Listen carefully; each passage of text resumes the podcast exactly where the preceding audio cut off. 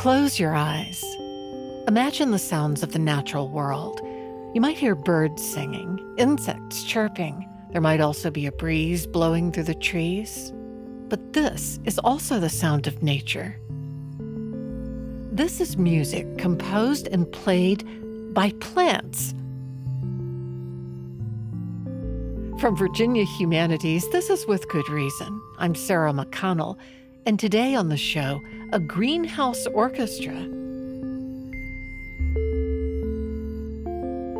My first guest is Sam Nestor. Sam is a musician and artist, and he's the creator of Arcadia, a sound and light installation all by plants at George Mason University's Fairfax campus. Sam, your Arcadia installation is absolutely beautiful. Where did you get the idea to have the plants themselves be the performers? Well, first of all, thank you. Um, uh, I also, I have to say, I, I am I'm enjoying it as well, uh, and and thankfully to the design of it, I get to enjoy it because it's changing all the time. Um, and uh, where it first came from uh, was a couple of years ago. I visited an educational greenhouse, a beautiful glass room on the top of a school on the Upper West Side uh, of Manhattan. And uh, you know, when I when I walked into this space for the first time, I had, had two thoughts. First was uh, what an incredible endeavor an educational greenhouse for children, teaching them horticulture and sustainability and, and building uh, relationships to the natural world in an otherwise very urbanized environment here in New York City. And uh, I thought, you know, if every school had one of these, I wonder what the future of the planet would look like in a few generations. And then my second thought uh, was that I wanted to make something for this greenhouse and uh, I wanted it to enact the same kind of wonder or inspire the same kind of awe that I had by seeing uh, the immense educational value in this space. How are you eliciting these musical notes from plants?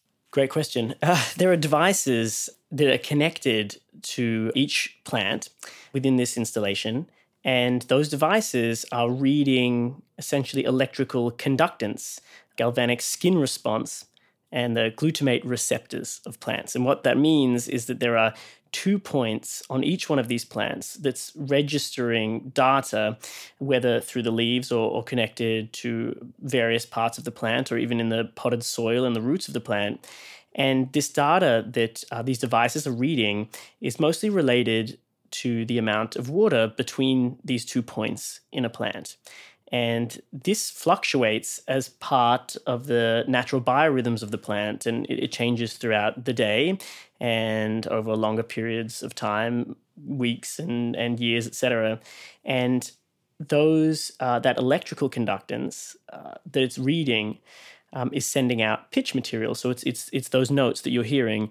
Um, so when that changes, uh, the, the the note will change, and then with the velocity of those changes, uh, there are other signals that are coming in, and uh, I've been able to program in ways in which those notes then interact. So, for example, if we had the note C4 and uh, that note had come in, depending on the velocity of that change within the plant, um, that C4 could come out in many different ways. Can we listen to the plants right now?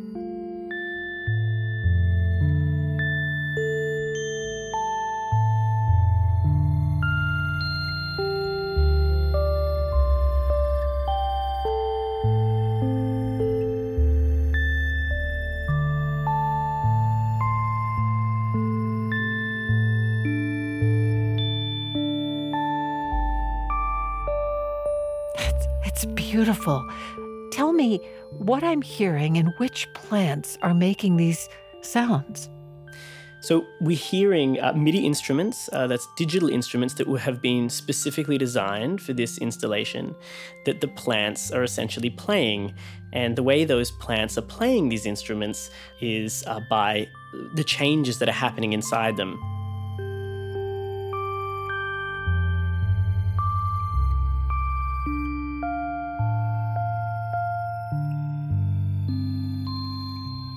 Are you finding that the music reflects the mood or feeling or prosperity of the plant at any given moment? I think one of the things that uh, that we do here is is is what's essentially we could call it the health of a plant or um, what's happening in terms of the time of the day and, and how much uh, it's acting and and um, and reacting to its environment. Uh, I think assigning the the you know emotional part or, or the feeling part is while it's one of the the parts that I love the most and, and people seem rather excited about it, I'm a little cautious to say that uh, that one particular plant is happier or sadder than the other. Right, but you get that question a lot, right? You know, I do get that question a lot, and it's one that I really love. um, it's so interesting that you've conceived of this installation called Arcadia as a kind of return to nature, and yet the installation itself is really technologically advanced. And we often think of that kind of technology as counter to nature, but they work beautifully together in Arcadia. Do you ever think about that tension between the nature and the technology? Definitely, I, th- I, I, I do. I think I think in this way we're utilizing technology to enact a very special uh, um, relationship, and I, I think in this way, I think they really work hand in hand. Without the technology that's that's in this installation, it's kind of amplifying again the idea of the life um, of these individual plants and just you know how much is happening and changing within them all the time. And so I do see that you know we you know, we talk about environmental art or we talk about the environment and we talk about technology that these things can somehow seem dichotomous but I really I really think uh, in this instance that it is the technology that is is giving us all this in, this this wonderful feeling let's say of of experiencing what's happening there and hopefully you know inspiring that same kind of awe and wonder uh, that I had initially felt in that first educational greenhouse I visited. I want to bring Don Russell and Yasmin Salem into the conversation. Don is a university curator at George Mason University, and Yasmin is part of the student group who brought the installation to campus. Let me start with Don. Don, can you describe what it's like to walk through this installation, which we haven't said also has a light component, right? Yes, that's absolutely right. Um, the same signals that come from the plants can be uh, translated into light signals. And uh, we have an array of LED lights and a screen that they kind of project onto behind the plants. What's interesting about that is that, you know, this was supposed to be part of a mural program. So this is a I always like to push the boundaries of you know what people call art, and so this is really um, a mural. It's definitely a mural in, in some profound way, but you might not think of it as such. Yasmin, what drew you and your student group to the project? What does it suggest to you about plants? Um, it really suggests to me that there's a lot more going on um, with with plants and nature than most people um, assume and expect. Uh, I think it's very easy for people nowadays to go about their daily lives, especially in a more urban area, um, and kind of forget how much life and um, and interesting, wonderful things are happening um, within nature and animals. So I think, um, as you said earlier, this is a return to nature, and it's a much needed return to nature, especially under the pandemic circumstances, but also um, in an increasingly technological society. Don, tell me a little bit more about the plants in the greenhouse and the kind of research they're part of. Sure. Um, various people will be doing research using different plants. The, the most specific research project is going to relate to American ginseng, which is a, a wild um, ginseng plant, very medicinal. And uh, it is overharvested in the wild. So there, and it's difficult to propagate in a greenhouse. Um, so uh, Donnie Nolan is doing her um, PhD thesis on this topic and is using the installation to um, sort of track, see what kind of data she can she can glean um, in in her propagation research. Sam, Arcadia has been set up in several different environments. Tell me about where it's been set up elsewhere. And do you find that the plants perform differently, one to the other? Does a native Virginia plant orchestra sound different than a forest in Australia, for instance? you know, it has been set up in a couple of places in Manhattan in a greenhouse. And yes, indeed, in a forest, a kind of an incredibly beautiful ancient forest off the on an island off the coast of Tasmania, uh, as well as uh, George Mason University. And and while you know things will be happening very differently in all of these plants, it is more based on their health rather than, say, you know, an Australian forest plays ACDC and a Virginian, you know, greenhouse plays Beethoven. Unfortunately, it doesn't quite work that way. Um, although I wish it did, um, and maybe that's the next, maybe that's the next version of it. Um, but it, it, it, definitely, we definitely hear uh, differences. You know, after having the idea, and uh, and you know, it kind of it, it, bore a hole in me, and I thought, well, I really have to make this thing work. Um, I started working with uh, the technology and, and and working on a little programming, and I was here in my Manhattan apartment, and I was working with an orchid in my house and uh, in my apartment. And of course, uh, you know, orchids unfortunately can be quite fickle creatures, and so this one wasn't faring so well while I was working with it. And you know, all of a sudden, I was getting, I was getting one note one pitch and it was coming very rapidly and um, rapidly but on, on rhythmic and uh, it was really kind of let's let's say rather unpleasant. And so i was working with it. And i don't know why i stuck so long at working with this this one this one orchid. And then after about a day and a half um, I, I switched the system over to another plant in my apartment that was, of course, very healthy. And all of a sudden, that same programming, without changing anything, without dictating anything, it was that same system suddenly, you know, produced a lot of pitch and a, a lot of range, and it was really quite beautifully uh, rhythmic. And uh, all of a sudden, you know, I realized, of course, that there was at that time, at least, there was nothing necessarily wrong with what I was designing, but rather wrong with that orchid. But I, I definitely have found that we we notice certain things that are happening within plants just by connecting the system to them. Yasmin, has spending time with Arcadia changed the way you interact with the natural world in any way made you flash to thoughts about plants or nature in a way you had not before? Yes. And for me, um, this installation really kind of went hand in hand with a lot of um, ideas that I had already kind of had um, in terms of nature and um, just consciousness in general. Um, but in terms of listening to the live stream, um, it is a very profound experience to realize that what you're listening to um, is really reflecting um, changes within these plants. If you listen to it on a regular basis, um, and it's a cloudy day one day, this the sounds are very different versus um, the next day if it's very sunny or um, if it's watering day and they were just watered. Um, so I think that um, adds particular interest that um, that's not something that you can catch with um, just looking at a plant unless there is uh, the lights and the music that we've uh, been able to bring to Mason through Arcadia. You know, I think this pandemic period has made us more sensitive to life, to the fragility of our own and also the natural world around us. Absolutely. I, I, I really believe it.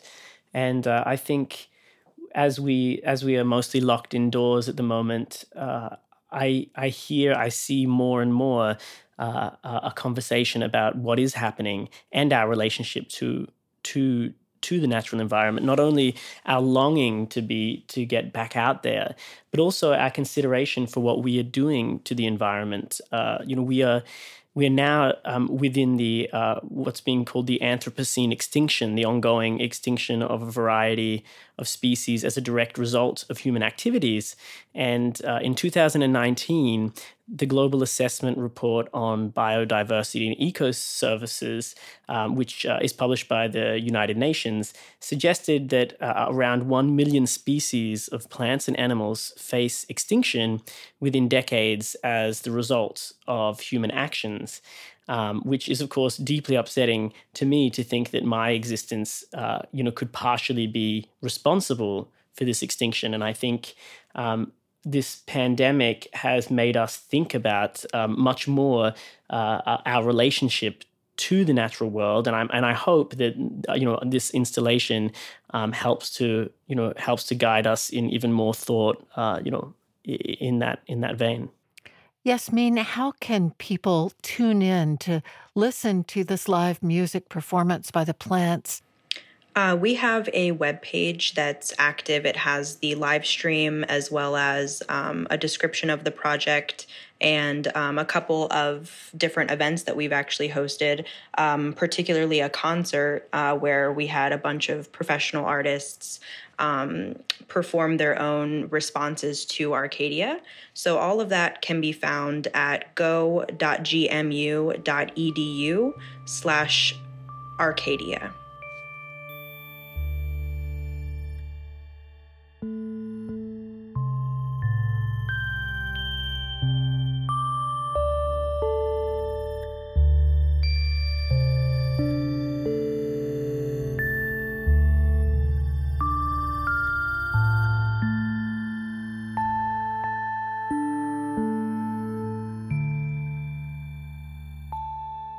Sam Nestor is a musician and artist and creator of Arcadia.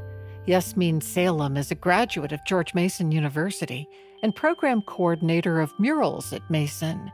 Donald Russell is university curator at George Mason University. Coming up next, the foot long oysters of the Chesapeake Bay. Fossils give away the secrets of the past, but they can also help predict the future. Rowan Lockwood is a professor of geology at William and Mary. For years, Dr. Lockwood has been studying the fossil record in the Chesapeake Bay, and she says a lot has changed in just a few hundred years. Dr. Lockwood was named a 2019 Virginia Outstanding Faculty Award recipient. This is an encore presentation of a conversation originally aired in 2019. Rowan, you are at the forefront of a field called conservation paleobiology. What is that? Uh, well, it starts really all with anchovies. So, back in the 60s, a scientist out in California noticed that the anchovy and the herring, basically the small fish harvest, was way down. A lot of people blamed pollution, they blamed the beginnings of climate change, and he thought, huh, maybe I could use the fossil record to figure out what's actually driving it. So he punched a bunch of holes all over the seafloor off the coast of California. And what he found, looking at these fossil scales, is that anchovies and herrings just do this. So they have basically a boom and a bust history where they get really common and then they're really rare. And then they're really common and then they're really rare. And it's a natural cycle. Seems scary though, because you could look at the fossil record and say, don't worry about die offs. They've always happened. And yet they could be cataclysmic now. Sure. And so in the case of anchovies, we discovered that they naturally come and go. But in the case of a lot of other species, whether it's caribou or wolves or small mammals or oysters, that's not necessarily the case.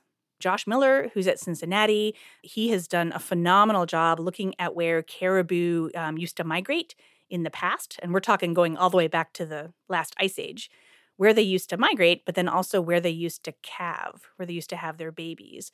And from the record, he can help us see how that's changed over time. And he can help people in the Arctic National Wildlife Refuge predict where they should or shouldn't build roads, where they could develop, all that sort of thing. You, in particular, in your research, have been looking at ancient oyster shells. Why? So I'm fascinated in the fossil record of oysters, mainly because I want to see what they looked like before humans came along. If you look at the Chesapeake Bay today, we have information going back about 50 years on what size the oysters were, where they lived, how they grew, but that's not very much time if you think about oyster history. And in fact, we started dredging and we started fishing those oyster populations down over a hundred years ago. How many oysters do we have now compared to, let's just start with maybe 50 years ago? So in the 50s and 60s, what did the oyster population of the vast Chesapeake Bay look like? Mm, not great. So by the 1950s and 60s, the oyster population was already probably at 3 or 4%. of its historic abundance. We had already really decimated those populations. But now? Uh, now we're down to 1 or 2%. Is there a way you can help me envision how much of the Chesapeake Bay was once covered by oyster reefs? Sure. It's estimated today. If you think about oysters sitting in the bottom of the bay, they're all filtering water. That's one of the reasons we care about oysters in the bay. They're filtering water, and people estimate it takes them over a year for the living oysters in the bay today to filter the whole volume, that whole bathtub, that whole bay of water. If you go back to um, the mid 1800s, it probably took about a week for those oysters to filter the entire bay. If you go back to the fossil record, the oysters that I'm studying, they're about 200,000 years old. You go back that long, it took them about a day. So we're talking about massive oyster reefs, some of them um, presumably reaching the surface, some of them with oysters that were almost a foot long. We're talking oysters that you'd have to cut into several pieces before you could eat them. So, if you were swimming in the bay back then and you gulped a mouthful of water, it had probably been filtered by an oyster? Yes, and it would be much cleaner as a result. Um, one thing to think about if folks have been swimming in the bay today, it's pretty hard to see anything. Um, if you do open your eyes, the visibility is really low. Back then, it would have been crystal clear because of all the work of those oysters. What do you think decimated the oyster populations? Was it pollution, disease, or overharvesting? In my personal opinion, and this is based on some work I'm trying to do with ancient DNA, in my personal opinion, it's really overharvesting. Those oysters would be just fine. They've lived with those diseases for a very long time, and diseases don't tend to kill off shellfish. Unfortunately, humans do. You live near the Chesapeake Bay and you know how strong the fishing interests are for continuing to dredge what few oysters are left. It's a really difficult balance. I think we have to keep in mind the sociocultural side of, you know, the waterman's culture. At the same time, if there's no bay or the bay is super unhealthy, that culture isn't going to be allowed to continue. So I think it's a it's a difficult balance, but just as we've done with striped bass, with blue crab, we really need to think about the long term kind of sustainability, the long term future of the bay and the oysters.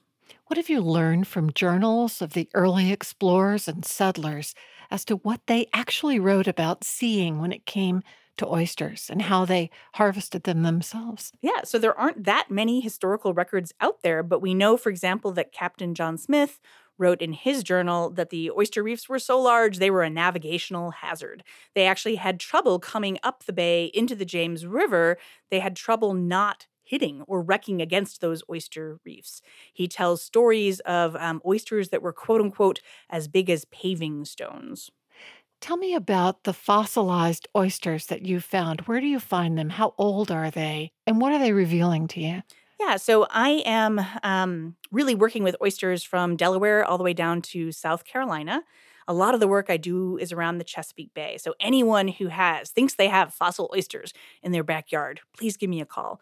And what I do is I slice them in half with a tile saw. And when you do that and you look at the top of the shell, you can see that the shell has growth lines in it.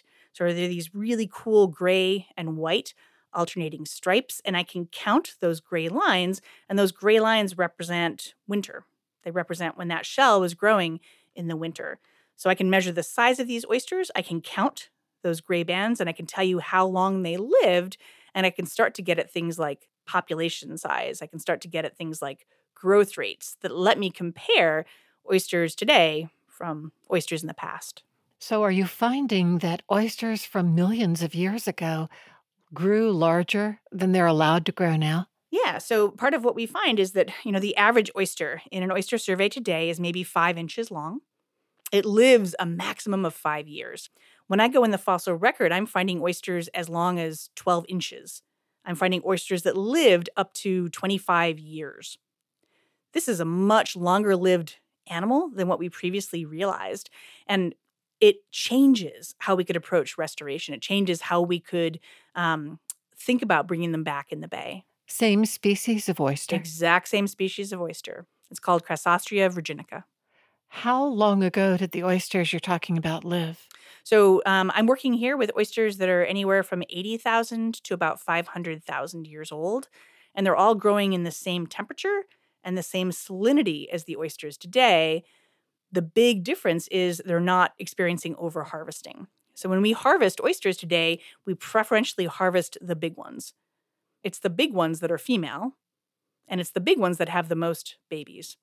So when we harvest oysters, if we're harvesting everything that's, say, you know, maybe over three or four inches long, you are preferentially harvesting those really big females that have lots of babies. The way we harvest most oysters is by dredge, and dredge pulls everything up and so, even if you were to dump the oysters back down again, it's unlikely that they would survive. So, we need to get creative. We need to think about other ways, or, or maybe even go back to um, historical ways of harvesting these oysters to make it more sustainable. So, what to do to restore the oyster beds of yore, right? Right now, most of the money that we spend on Chesapeake Bay restoration, most of that money that goes towards oysters really concentrates on baby oysters either raising them in the lab and releasing them, or maybe laying down dead shell on the bay for oysters to land on. I would argue we need to spend a lot of time and energy. We need to spend much more of our focus on these really big adult oysters. So each adult oyster can produce over a thousand offspring in a season. Wouldn't you want to spend more of your money preserving those adult oysters so they can keep producing those babies? Rather than spending your money on the babies themselves. And how could you preserve adults? How what would that look like to a dredger or an oyster harvester? So right now in the bay, it depends on whether you're talking about Virginia or Maryland, but we have very few sanctuaries. And the sanctuaries that we have, basically the no harvest areas that we have, they only last 1 or 2 years. Well, that might make sense if an oyster is only supposed to live for 5 years, but if these oysters are supposed to live for 25 years, it would make sense to have many more sanctuaries that lasted longer over a larger area. So I, I think it really comes down to sanctuaries. Could we do that? Could we have a 25 year moratorium on harvesting in certain areas? It's it's a matter of political will. It's that balance between sort of the sociocultural side of oyster harvesting with the biology. I think from a biological standpoint, um, it would cost us a lot less money. It would be a lot less time and energy just to do those sanctuaries. Rowan Lockwood is a professor of geology at William and Mary. She was named a 2019 Virginia Outstanding Faculty Award recipient. Our conversation originally aired in 2019. This is With Good Reason. We'll be right back.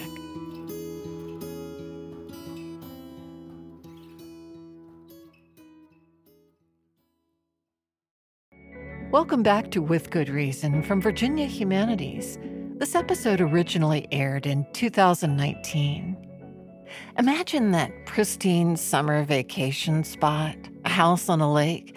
The cool water is clear and blue. Some of America's most famous lakes, like Lake Tahoe, are known for their sparkling blue water. But America's blue lakes are starting to disappear. Dina Leech is a biology professor at Longwood University working on the Lakes Project. Dina, are we losing our blue lakes? We may be, yeah. How many are there? So it's a challenging question. How many lakes are there in the United States? There's not an official list. Um, and so our, our best estimates are around 380 some thousand. And in 2007, of those, maybe about 45% would be characterized as blue lakes.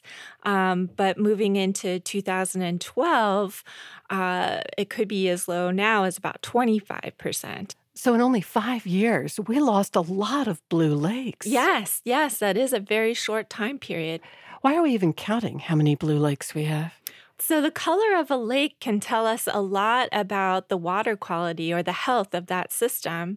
Blue lakes, those that are crystal clear, that we can see deep down into um, the water column, those are lakes that tend to be have low nutrient pollution, not a lot of organic matter coming in from the surrounding land, and that's what gives them that clear blue color as we start to increase nutrient pollution into a lake, that stimulates all that algae to grow. And so those lakes shift from being blue to green because of all that algae.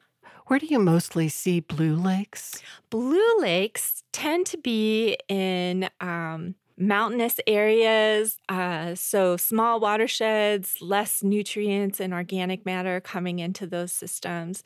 We also see them in areas where there's not a lot of uh, soil around the lakes. And so as water runs off, it's not carrying a lot of stuff with it to change its color. When did they create this National Lakes Assessment, which is check the health of all these lakes, or at least a good sampling, every five years? Right. So the National Lakes Assessment, um, the first one was in 2007. So of all those 380 some thousand lakes, the EPA went out and sampled over a thousand of them and they measure all kinds of different parameters on the chemistry of the water, the biology, what kind of organisms are living in them, what sort of activities are going on in the watershed. Is there agriculture, industry, recreation? Based on what's happening in these 1,000 lakes that we uh, sampled intensely, we can make projections about what's going on in thousands of more lakes across the country. What are the colors that scientists generally recognize lakes should naturally have? Right. So, we as aquatic scientists, we kind of categorize lakes into four different colors. We have blue lakes, which are those crystal clear waters with low nutrient and organic matter levels. We have brown lakes, which are lakes that have a lot of organic matter coming into the system. So you can think of that like a tea bag. Um, the more uh, you leave your tea bag steeping in that hot water, the darker brown it gets. The same thing's going on with the lake and organic matter. That's what's giving it that brown color. We also have green lakes. So, green lakes would be lakes with a lot of um, nutrient or fertilizer coming into them, which is stimulating the growth of algae, giving it that green pea soup color. And then finally, we have murky lakes. So, murky lakes are lakes that are brownish green in color. And that's because they're receiving both organic matter and uh, fertilizer inputs from the watershed. So, you have this brown color from the organic matter, um, but you also have a lot of algal growth in there because of the nutrients. Do we know anything about what lakes looked like in terms of water quality and color and clarity? Maybe 100 years ago compared with now? Yeah, so some of the interesting data sets are out there, um, particularly in the the Northeast and the Northwest. Um, we've noticed this freshwater browning, that lakes are getting browner in color because the land, for some reason, is becoming more leaky to organic matter. Um, and again, to use that tea bag analogy, you know, for some reason the tea bag is le- staying in there longer. We have this darker brown color. Why is that? We don't know for sure, but it could actually be a good sign. Uh, one of the things that causes lakes to actually get bluer is acid rain. So, when acid rain falls on a watershed, it makes the soil more acidic. When soils are more acidic, they hold on to organic matter tighter. And so, because of legislation in the 70s, the Clean Air Act, we've cleaned up our air pollutants. And so, acid rain has declined, which is a good thing. And, and now soils are starting to become more basic. And as they become more basic, they are not holding on to organic matter as tight as they once did when they were acidic. And so that could be maybe lakes, these some of these blue lakes are actually returning to their natural state of being a brown lake. Isn't that fascinating? It is. Well, what you just said about if we're having less acid rain, we could see a decrease in blue lakes that would be a very natural and welcome right. consequence. So, how are we to think about the health of our lakes? Yeah, it's it's a complex question, right? Because you have natural processes that are occurring that fe- affect the color of a lake. Um, but there's also a lot of human activity within the land surrounding a lake, which can influence its color. For example, agriculture.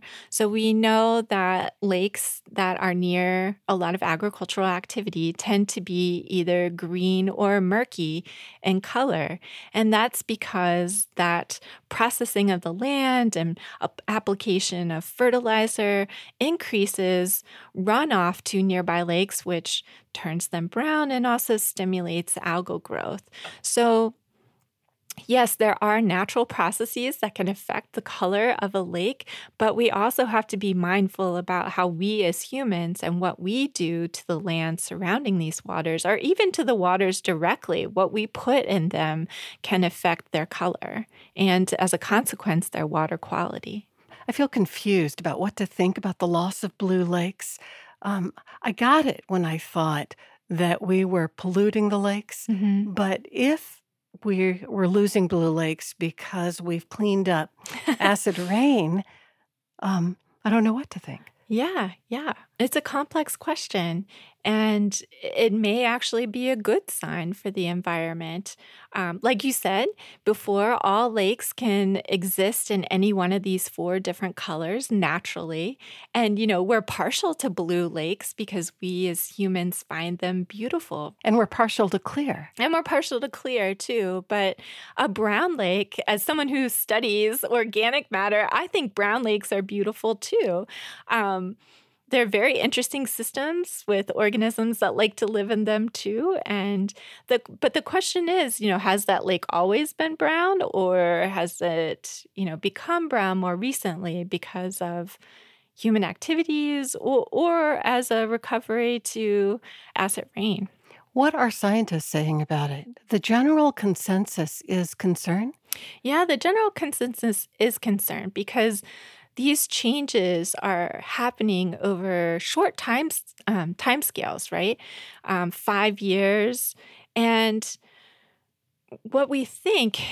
So there are many people asking this question about browning, right? Is it recovery from acid rain, or is it due to climate change? Right? We have um, increases in global temperature, which um, increases the activity of bacteria and, and other organisms, fungi, earthworms, you know, they're the ones that are creating soil and processing that organic matter in the soil. And so as they're working faster, there's more organic matter that's available to run off into a nearby lake. And then compound that with how climate change is altering precipitation patterns. If we have increases in precipitation, that rainfall is going to pick up that organic matter in the soil and then carry it with it downstream into into the lake. And so many scientists are working on this question what is it? And what we're finding is that it depends. It depends on where that lake is. In some cases, we have data that have looked at you know changes in acid rain over time to see if the rate of browning matches that recovery from acid rain in some cases, for some lakes, it does, but for other lakes, it doesn't. And so that suggests that something else is going on in those systems. Uh, one of the major findings of our study is yes, we're losing blue lakes, and that's cause for concern. But the other part of that is that we found an increase in murky lakes. So remember, those murky lakes are brownish green in color because they have both increased organic matter and nutrient runoff. Those murky lakes we found that they have even more algae growing in them than green lakes. And a lot of that algae tends to be cyanobacteria or blue green algae. Those are the types of algae that produce toxins that can be harmful to human health or to our pets, right? And the other organisms living in those systems. Things like um, microcystin, uh, concentrations, which can be harmful to your liver or, or even cause cancer. So these murky lakes have more blue-green algae in them, and potentially and the potential for more of these algal toxins that can make us sick. The other thing that we found is um, the National Lakes Assessment Program does a good job with collecting data on not only the kind of algae that's in the water, but the zooplankton. So, zooplankton are really important to the aquatic food chain, right? We have algae at the base of the food chain. These zooplankton consume algae. And then small fish consume the zooplankton, and then big fish eat the small fish, right? So these zooplankton are sort of central to the aquatic food chain. What we can do is we can take the ratio of how much zooplankton um, are living in the water to how much algae are living in the water. And that ratio can give us a good indication about how much energy is moving up that food chain. Um, and what we found is that the ratios are pretty low, suggesting that even though there's lots of algae in those systems, that energy is not making its way up the food chain. And so there's the potential for murky lakes to have um, reduced fisheries maybe now or or potentially in the future. Unfortunately, we couldn't test that hypothesis directly because the National Lakes Assessment problem um, program doesn't look at fish either what kinds of fish or the number of fish living in a lake. That's just too labor intensive with all the other things that they're collecting. Um, but but that is one of the things that we would like. Maybe there are other data sets out there with um, fisheries information that we can explore. You know, lake color and fisheries to know in a murky lake are those fish suffering in some way. Well, Dina, I had not known about the National Lakes Assessment. I'm glad it's there and yes. that we're doing these every five years. Yeah, it's a tremendous resource. And I hope that it will continue to be funded into the future because it, it provides a wealth of information on many different issues.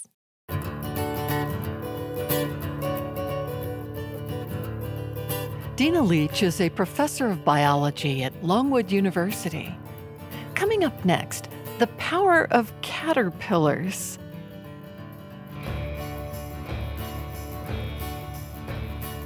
While forests in most of America are a deep summer green right now, in a few short months, the leaves will start changing colors. Actually, all kinds of things affect fall foliage, including caterpillars. Rebecca Forkner is a biology professor at George Mason University. She studies caterpillars and the surprising things we can learn from them. Rebecca, I've heard that when you were a young scientist, you really wanted to study primates but I you did. ended up falling in love with caterpillars. I did. yeah. You know, it is just the uh, incredible coloration. We see things that mimic tarantulas, we see things that um, look like um, poop, we see things that um, mimic bird feathers, even though they're a caterpillar, they look like a fluffy feather. We see things that are big and fat, larger than your thumb um, that are green and smooth. We call them petable ones. There are things that um, have giant eyes like snakes. Huh. So there's this just enormous, um, beautiful variation that you wouldn't expect if you were thinking. Most people, for example, who don't study caterpillars refer to them as worms, like you might think about a little brown earthworm, but they're just so variable, including ones that are clear um, and look like um, icicles. I saw a video last night of a caterpillar with clear skin. You could see the insides through and through. And as I watched this creature sort of pumping its heart, sending little veins throughout the body as one pump, pump, pump, pump, I thought, oh my gosh, caterpillars are people. Right. It reminds me of a toy that I had as a child. It was an invisible man and an invisible woman. You could take the uh, different pieces apart and see all of the veins on the inside and all of the organs. Yeah. Um, and it's it's really similar. You can actually see what the caterpillar is chewing on as it swallows. So those were always fascinating to me. So often, so-called tent caterpillars, the ones that form these vast spiderweb like nests in trees, then eat their way through the tree when they emerge um, have been what we've mostly thought of with caterpillars. And those are just seen as pests, they ruin crops. Do you see them differently? I, I certainly do. And, as, and tent caterers, especially, I don't consider to be pests. They will certainly damage your oak trees, for example, on your front lawn, or cherry tree is, is definitely one of their favorite foods. Mm-hmm. Um, but they they communicate with each other through chemicals they leave on the silk. So they're a family, essentially. They feed together, uh, they nest together at night, and they will eventually wander off on their own individual journeys and go to different trees in the forest and wind up not doing quite a lot of damage. The ones that I worry about a little more are the ones that are crop pests. So things like the cabbage whites um, that will definitely damage your crops or eat your corn. I often find um, hornworms, for example, caterpillars that feed on corn when I go to the grocery store and I peel back an ear of corn and uh, peel the husk off. Yeah. So those are the ones that are, are a little more concerning about crop damage. Do you get so into it that on one level you feel fond of them? I do, uh, and I will admit that my students and I have given them names when we are rearing them in the lab, uh, keeping track of their development. Uh, we've had, in some cases, uh, several hundred at a time, um, and uh, we ha- have had them chew through containers and escape and run around the lab. So uh, we have a, a constant number of babies to take care of, as we say. Tell me about the kind of symbiosis that occurs between plants and caterpillars or plants and pests. Plants are able to form their own repellent, their own insecticide to try to defend themselves against caterpillars. That's right. In fact, nicotine in cigarettes is in fact an insecticide that tobacco makes to deter insects, uh, often things like small beetles, uh, but it does deter some of the caterpillars as well. Um, so there's a variety of things like nicotine, cocaine, lots of things that we might commonly hear about that are toxic or hallucinogenic are plant compounds that are used uh, as an immune system effectively to deter damage on the plant. Are there efforts underway to try to mimic these sort of natural pesticides so we could maybe replace the Roundup poisons that are, we're using now? Well, we've actually tried to mimic as a bacteria compound, a chemical in a bacteria that um, essentially causes the insect gut to explode. That's called Bacillus thuringiensis, or BT for short. That's the chemical that we often use in genetically modified crops to make them resistant to insects. But we're at uh, George Mason University starting a drug discovery program that looks at both plants and insects and other organisms, in some cases, Komodo dragons, uh, to look for the discovery of new uh, medications. I've read that we're in the midst or on the brink of a kind of insect apocalypse. Could that possibly be the case? It always seems like there's so many. It does. I um, have to say that this is an uh, open area of debate right now among entomologists, among scientists who study insects. I think we are, in fact, witnessing a decline. We have studies of butterflies from Britain uh, that have been going on for hundreds of years that do document the loss, the enormous loss of species. I know from our own work here in Virginia on bumblebees that we are seeing almost a precipitous drop, a complete loss of many of the species that we rely on as pollinators. And fireflies, I think, are the classic example that most people notice them disappearing from their backyards. So we have been studying and following these caterpillars, for example, in Missouri for three decades. And we have been watching a very, very slow decline in the number of individuals that we see. Is the thinking it's more because of habitat loss or because of pesticides? It's a combination. And you might not know that we used to have the Rocky Mountain locust in the United States, which caused enormous famine, and it is extinct. And the cause of, of loss for that species was a combination. It was both us breaking up the habitat and converting grasslands to agriculture, as well as widespread use of a variety of insecticides, from simple things like lead arsenic, which were some of the first insecticides, to things like DDT. So it was a combination of both of those things that drove something that used to occur in the trillions and trillions of numbers uh, to uh, um, the brink of extinction. Uh, so it is likely similar for a variety of other insects, whether it's pollinators or caterpillars or butterflies that we see. It's a combination of both of those factors, along with some of the changes that we're seeing in the global temperature. Even when you are studying caterpillars and studying the insect effect on autumn colors, you're also seeing something much larger. you are also seeing not just seasonal change, but actual climate change. That's correct. We see much more changes than simply just, for example, it being warmer in the summertime. What we are seeing are things like uh, I have a colleague, Zhi Yang at the University of Virginia. He and his colleagues refer to it as false springs.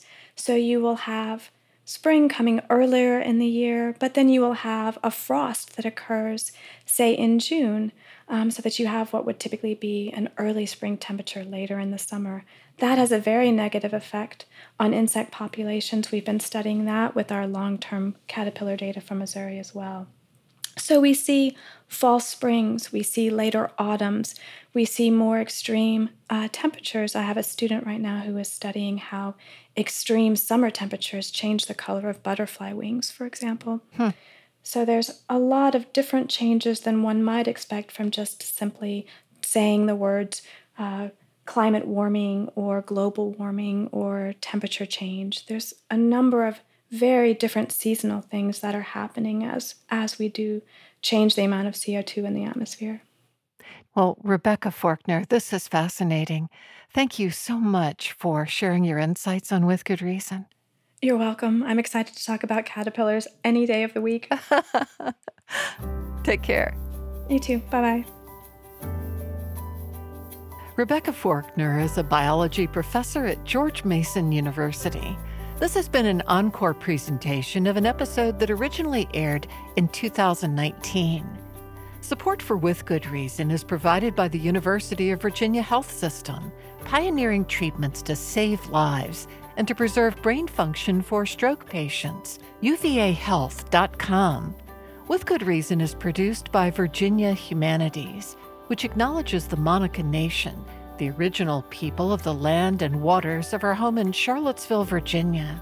Our production team is Allison Quantz, Matt Darroch, Lauren Francis, and Jamal Milner. Maya Neer, Cassandra Deering, and Dante Woodfolk are our interns. For the podcast, go to withgoodreasonradio.org. I'm Sarah McConnell. Thanks for listening.